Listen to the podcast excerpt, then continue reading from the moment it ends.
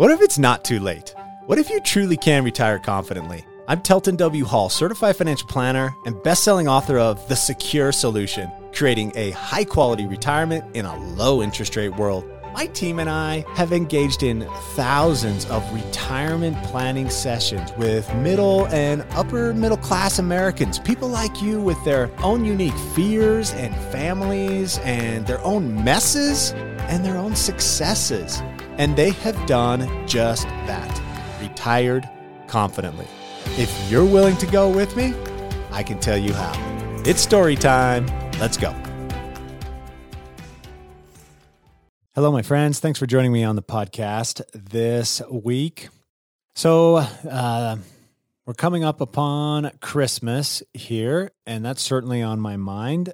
But let me let me tell you a little personal insight into Telton's life. Is my dad has been sick for a few years now. We thought he was going to get better, and then he got really, really sick uh, a little over a month ago and then ended up uh, passing away here just recently. And as I record this podcast, I'm actually going to speak at his funeral uh, tomorrow. Oh, well, I guess in two days. So that's what's on my mind and talk about a podcast that's just dedicated to telling stories where we are willing to just celebrate the successes and also talk openly about the messes of life and retirement. My dad uh, dying before he turned age 70 is it certainly it feels like uh, what would fall into the mess side of things.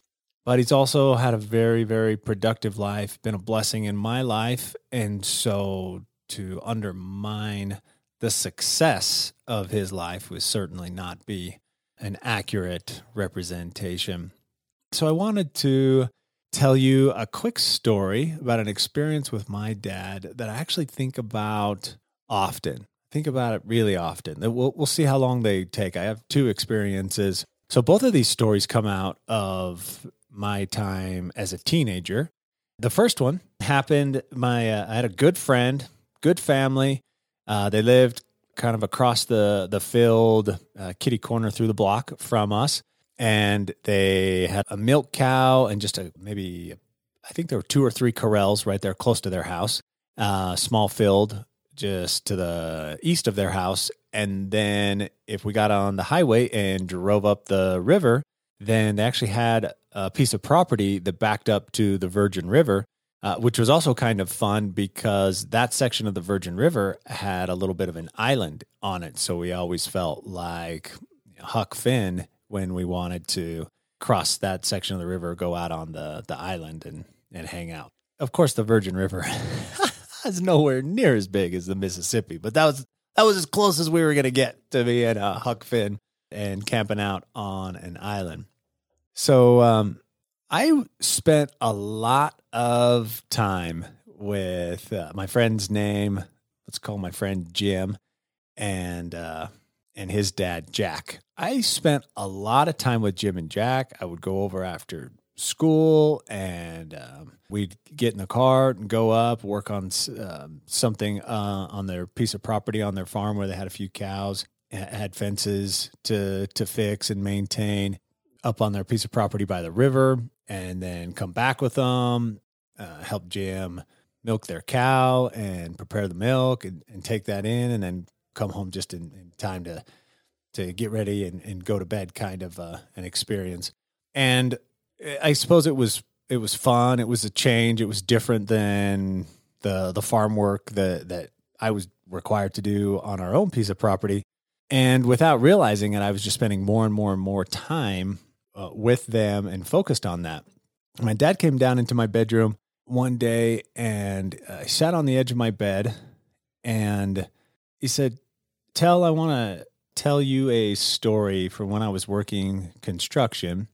A guy hired a young man, a teenager, to be his gopher. That's what they would call him, their gopher. They would basically they were there uh, they could pick up little pieces of the trade but and and learn something, but for the most part they were just there as as soon as the as soon as the boss said, Hey, run grab me this, they'd run grab it, come back. Okay, now I need this. And the better the gopher was, the more in tune they were with what was going on of the needs of the main worker so that they could be on top of getting them what they needed when they needed it and and move the, the job along. He said, when I was working construction, a young man uh, was working for one of my friends and he was hustling. I always saw him working and he was going and he was doing. He was just, it seemed like he was a really good worker. And one day I showed up and my friend had fired this teenager. And I so I asked my friend, like, what happened? I, I thought he was pretty good. He said, uh, well, I felt like he was always on the move and I felt like he was seemed to be working, but it wasn't ever for me. And my dad came to realize he's, he's he started to think about it that that young man was doing the right thing in, in trying to be helpful, but instead of focusing on the person who was paying him, he was focusing on anybody and everybody who would say, "Hey, go grab this, go do this, do that. Let me show you this." And so, in the end, it wasn't a it wasn't mutually beneficial for my dad's friend to to keep him hired because he said, "Man, I could I couldn't get him to to be here and engaged and, and with me figuring out uh, what needed to happen for our project, our piece of the construction that we were working on." And then my dad said, "Do you know why I'm telling you this story?" and I, I forget what I said. I think it was something non-committal because I, I knew why he was telling me that story. It was pretty obvious that he felt like I was spending too much time with uh, with my friend Jim and his dad Jack, and and so I gave some kind of non-committal answer, and he said, "Yeah, that's that's what's going on here, and I wanted to bring it to your attention that the we need you." and you need us. And there's times at your life when you really need to figure out who's paying you. And I thought, you know, that was hard for my dad. My dad didn't ask for help. He, when we were going to haul hay, he would usually call out, like, hey, I got some hay to haul. Or he would just teach you that this is the process of uh, when it's time to water, when it's time to cut, when it's time to bale, or if before you bale, if it got a little wet, then when it, when it's time to rake, to flip it over and get it get it dry. Now when it's time to bale, and then when it's time to haul, and when it's time to do do the chores to feed, he would just teach you that process, and then he would expect that you would do that, and if you didn't, then he just did that. And he, so, for better or for worse, he, he was not great at asking for help. And I look back upon that experience and and think that it was worth it for him to come at that from a kind of a, a vulnerable, humble place to teach me that lesson. And it certainly helped us and helped the family. And I clued in that we had a lot going on as a family and that uh, I couldn't be you know, working for somebody else that wasn't paying my way in life and that was fun and friendly, but wasn't invested in my future.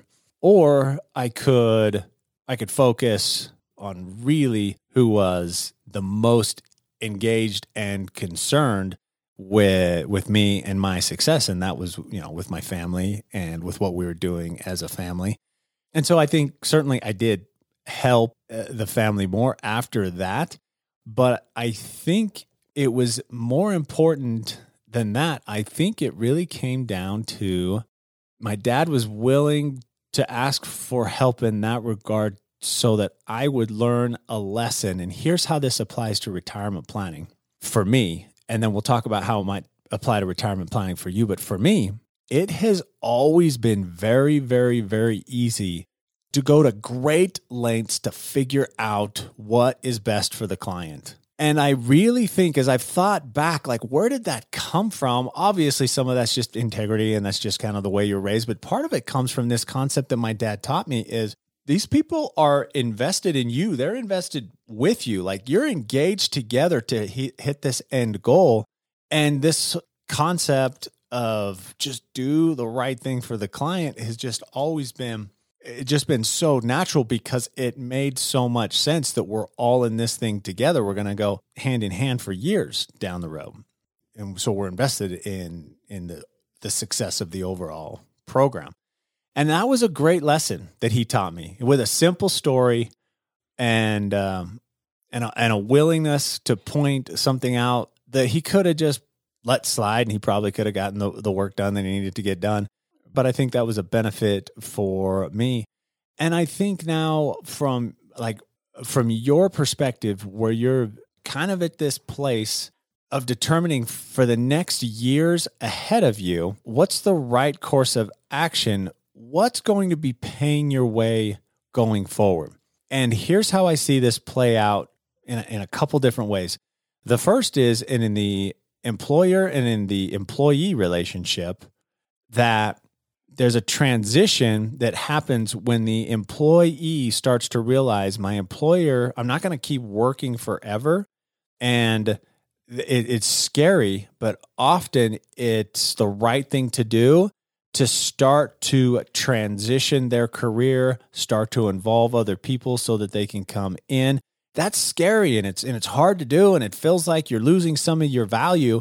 But I think it is, is it's right to say that this is not I'm not going to go hand in hand through 30 years of retirement with this company. I'm actually going to be hand in hand through 30 years of retirement with my family and my own personal finances. And it's very appropriate to really start to dial in and focus on what uh, what has been on your radar but hasn't been your focus. Definitely it's time to bring that into razor sharp focus of and, and as we've talked about extendedly with the retire confidently program get tons of clarity of exactly how this is going to work because this is these are going to be the assets that you're going to go down the road with that you're going to be eh, eh, very accurately said invested together as you go down the road of retirement and then that i think that's a good point even even more applicable point is with business owners that to take a step back and put yourself in that position of the gopher and say, who's paying me? What what assets are going to pay for my retirement? What am I going to go hand in hand with through the next 30 years? And by giving it some attention and by focusing on that, you actually will start to make better decisions and more clear decisions, even difficult decisions or scary decisions about how do we transition this over so that other people have ownership? That's a big deal. And I don't mean, I don't mean to make that sound easy because I've seen how hard that is for my, my business owner clients, but it's the right thing to do to start to think about, okay, who am I going to be with? What are the assets that are going to carry me through my future? And let's start to focus on those. And maybe that means you focus more on what you have been doing just because you know what to do, but at the same time you create a game plan of when you're going to start to phase out of of those. So I thought that was a, that was a great lesson that um, that my dad taught me when it comes to always paying attention to like who's really invested in your success and make sure that you're putting in time, effort, and energy with those parts of your life. Thanks for joining me this week. I'm going to share the next story uh, uh, next week or, or maybe the week after. I'll I'll sprinkle some on there. Obviously, this is on my mind. Uh, I got another story I want to share with you, but we'll we'll save that one. Thanks for joining me this week. Kind of a different, probably podcast, but I appreciate you joining me. I love all the feedback I get as, as folks have been so delighted to to learn and to be entertained as we go down this uh, retire confidently podcast road. Hey, folks, one last thing. If you have not checked out the Retire Confidently program recently, you really need to. We have drastically changed the cost associated with that program. So to go to teltonhall.com forward slash program and then click sign up and then put in the discount code podcast. Podcast, all caps.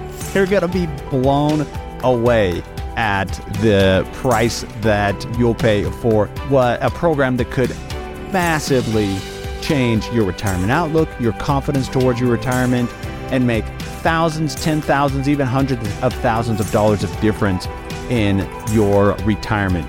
Don't miss this. Take advantage of it right now. TeltonHall.com forward slash program. Click sign up.